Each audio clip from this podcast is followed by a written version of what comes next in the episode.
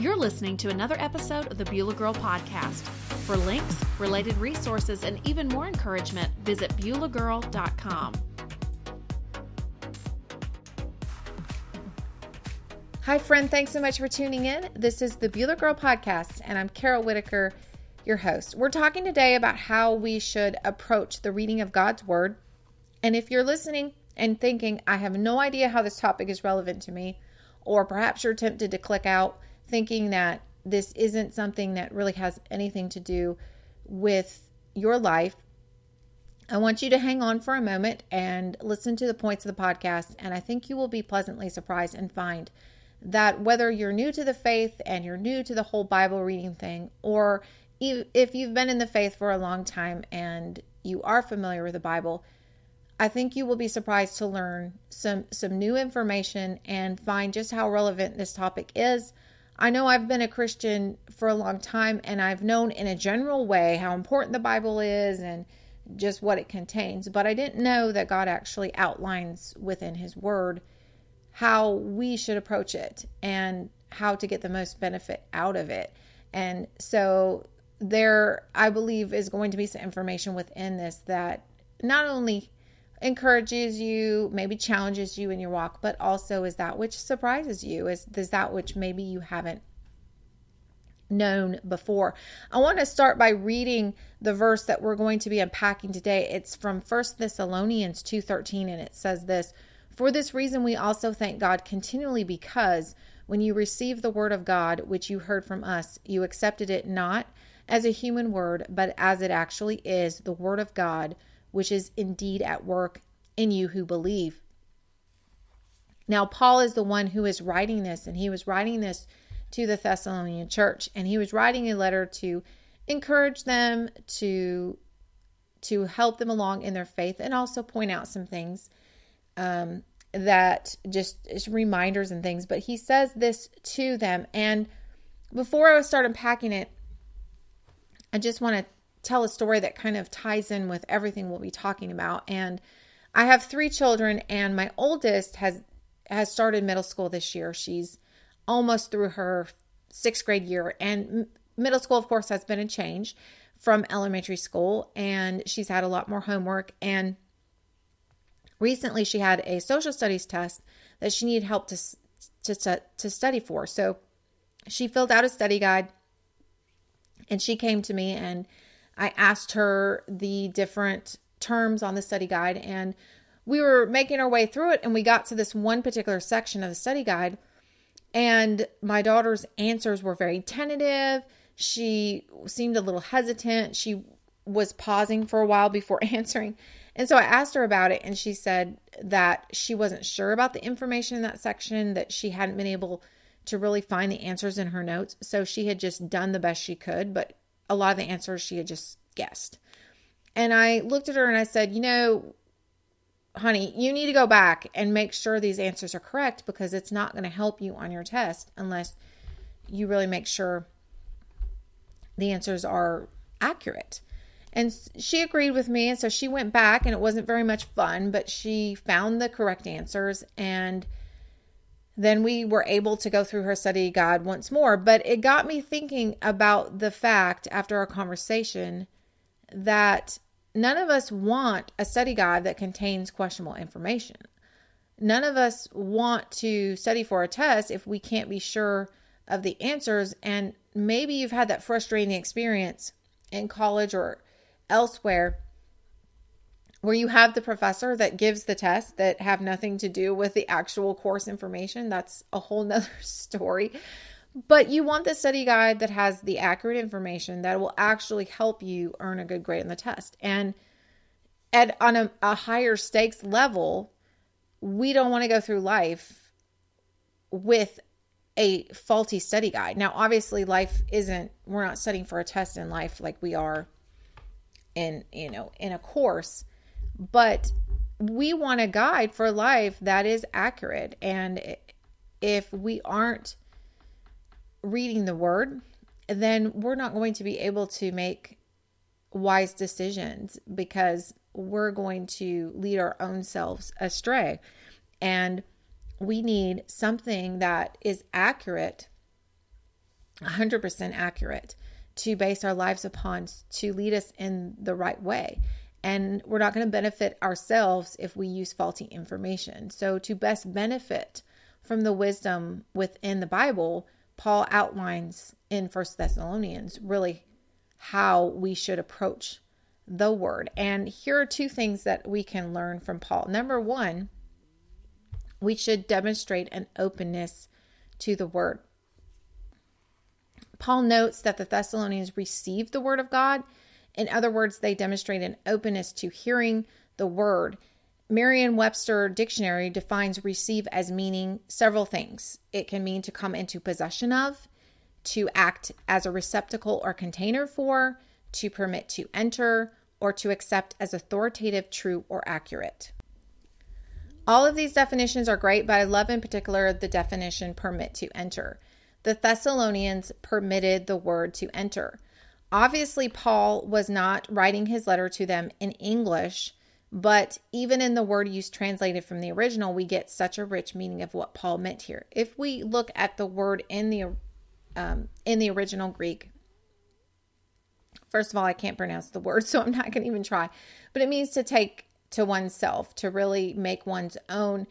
And so, whether we look at the definition in the Greek or whether we look at it in the English, it's just this idea of opening oneself up and receiving and accepting what is uh, being preached.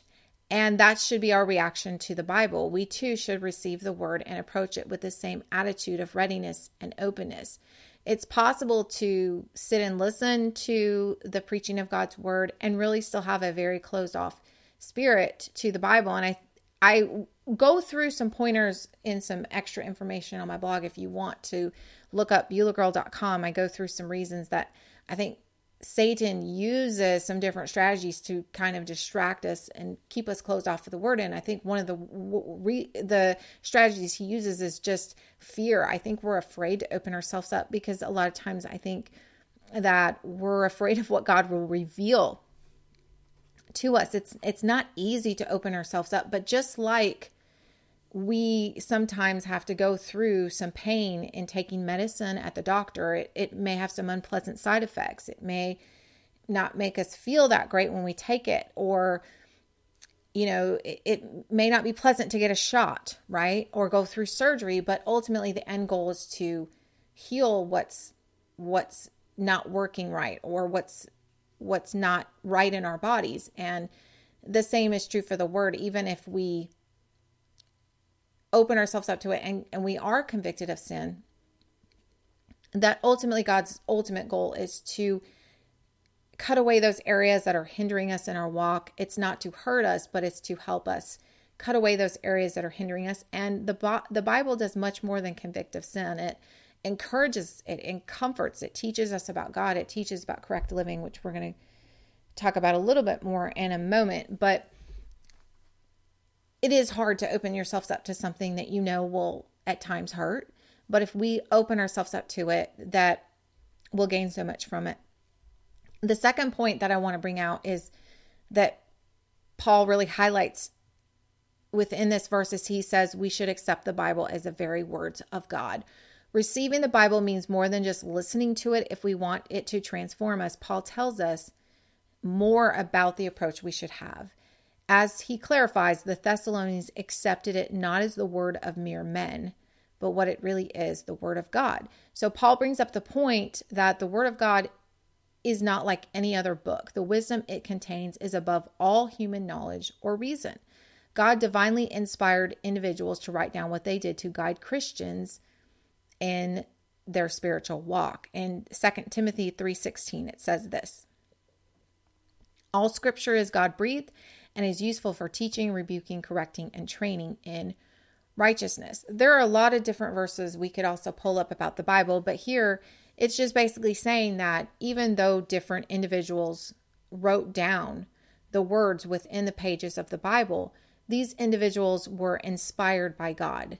That every single word that's in the Bible is God breathed, meaning God and he wanted it to be written down. He gave the individuals the idea to write it down and it's really his words and so even though individuals wrote down the different parts of the bible it's God is the author. And there are many ways you can just do a quick search of articles about the authenticity of the Bible, the um, you know, just look up the validity of it. But there are many ways that we can tell that God is the author, and and one being that even though it was written by down by many individuals, that it is cohesive, and many of these individuals, most of them didn't even know each other, and wrote it in a you know several you know in this long time span and we're and it still is very cohesive and the reason being is that god is the author in paul's day just like in our day even though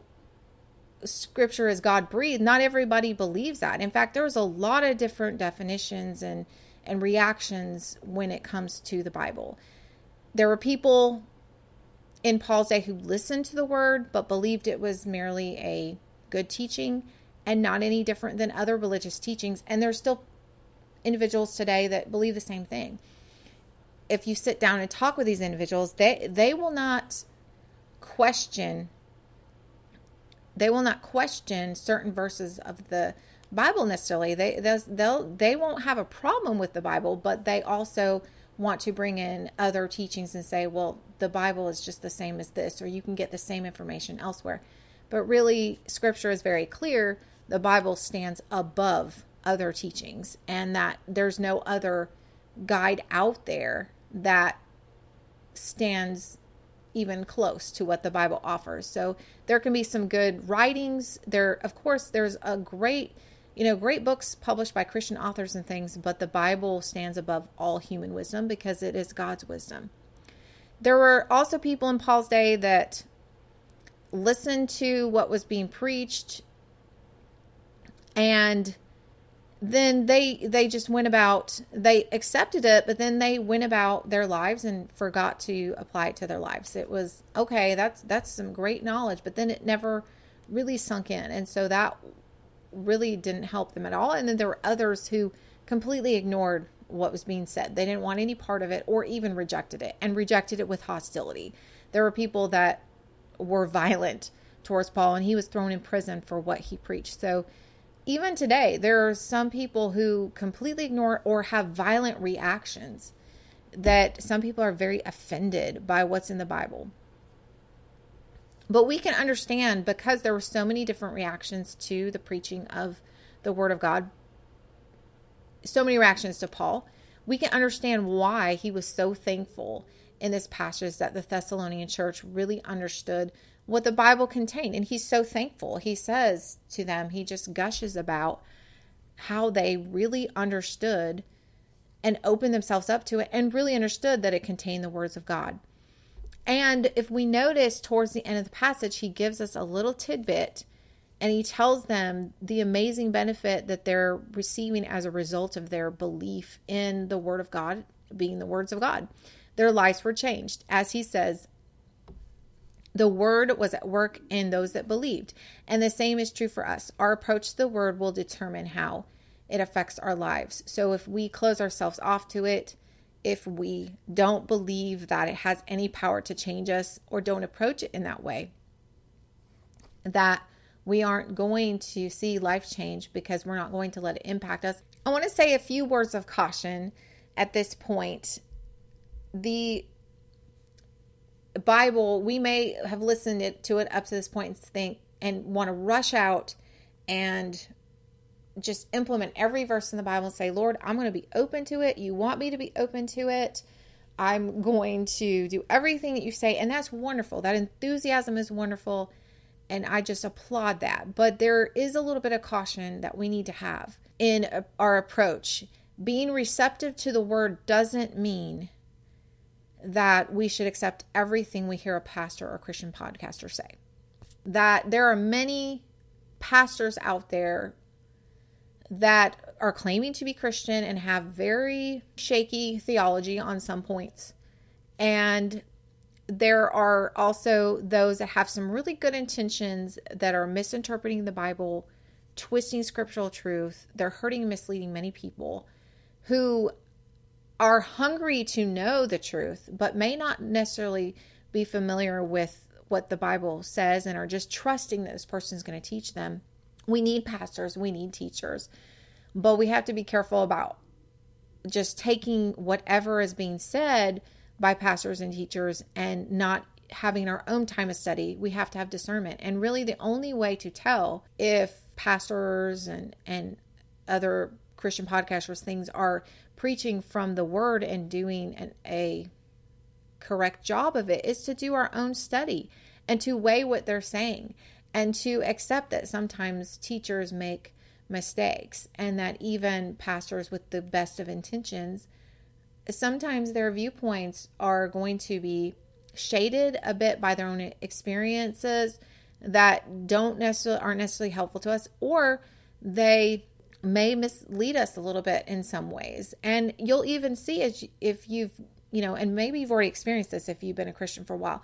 If you dive in to study the bible you'll find that over points of doctrine pastors and christians teachers and things they don't always agree on certain points. There's different interpretations. The important part is that as a body of believers that we are very firm on certain points of doctrine such as you know to in order to be saved that you uh, you know accept Jesus in your lives and things like that is the only way to salvation. There are some points that that are very so clear in the bible that we have to orient our lives around. But then there's other more minor points that can have a few different interpretations and so we have to study for ourselves. The other thing is we have to look into the context of verses and seek to understand the intent of what is written. Again, we can have some great enthusiasm and rush to the Old Testament and open up uh, one of the books of the Bible and start trying to implement the guidelines that were given to the nation of Israel for their conduct into our own lives, not knowing that that old covenant has been done away with. We're under a new covenant with Jesus again having the best of intentions and wanting to please God, but not understanding the context or of those verses and so we really have to understand that. We can also rigidly apply principles, and I'm speaking from personal experience that there have been times that I've too rigidly applied things or I've tried to please God and I really have taken something out of context. So we can misunderstand verses about female submission or other topics and hurt ourselves and others. So we really have to look into the context, do our study of the time period, look into what scholars and things say about this verse and not just rush off in our enthusiasm and, and apply verses that we don't really understand. In addition, there will be times that we don't understand what we read or may even be offended by some of the truths of the Bible. Being open to the word doesn't mean that we hide our questions or pretend that we don't feel confused or even offended by certain truths. It's okay to have questions about what we read and to be honest with God about our struggles to accept certain portions of the Bible.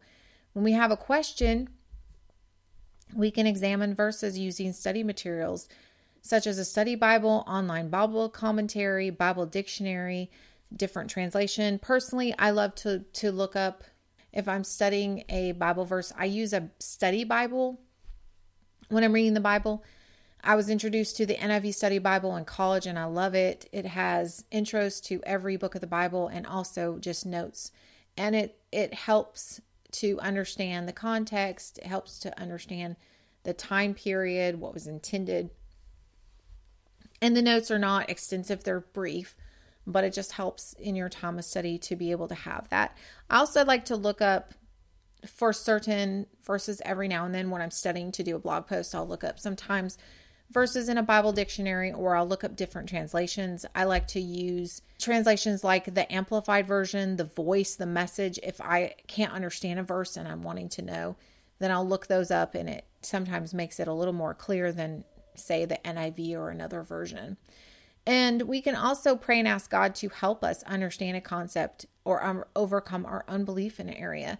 We need God's Spirit to understand the Bible. We can't comprehend His wisdom on our own. He's so far above where we are that there are things that will be very difficult for us to wrap our minds around. And our questions are good, but they should move us toward God and not away. So many times we can have a question and not feel like we find a sufficient answer. So we just tune out the Bible or we just it moves us away from God and we think, well, I, I can't really find a satisfactory answer to that. So I'm just rejecting the Bible completely, or I'm just not going to read it anymore, or I don't trust it, or whatever the case. We're not going to find every single answer to every question we have. There are some questions that are not going to be answered this side of eternity, but there are so many resources out there to help us understand God's word and also he he answers us when we ask him. That again, there are some questions that we won't know the answers to, but he, he I I can attest to praying many times to have God help me understand an issue and he will illustrate the concept through something happening in my in my life or he'll just help me run across a resource that makes it clear to me or just wash over me this comprehension of it and I I finally get it. I love this story of a man. I was reading a commentary and I ran across this story of there was a man who was struggling to believe Jesus was the son of God.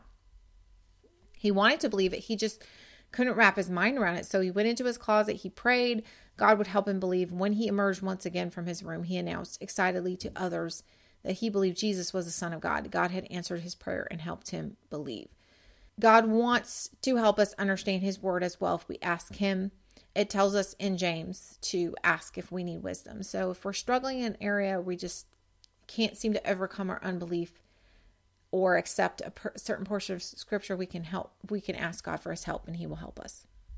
I want to conclude by returning back to the story that I started with at the beginning of this episode with my daughter. Days after she took the test, she skipped in the door and said, that she had earned an A on the test. She was so excited. All the extra work she had done to fill out her study guide yielded the fruit of a high grade. And obviously, life is much higher stakes than a test. We're not studying for a test in a cl- class. It's our life. It's our it's our much higher stakes. But when we accept the word of God for what it really is and apply it to our lives, we will see the fruit of our efforts. When we begin to orient our lives around the most accurate study guide for life there is, our lives will begin to change. And there's nothing really more exciting than that. And that will encourage us to read the Bible more because we'll begin to see the power of how it works in our lives. In John 8 32, Jesus says, You shall know the truth, and the truth will set you free. The word know in this verse is gnosko in the Greek, and it means to know through firsthand experience. God's intention for us as Christians isn't for us to read just so we can walk around and know a bunch of things in our head.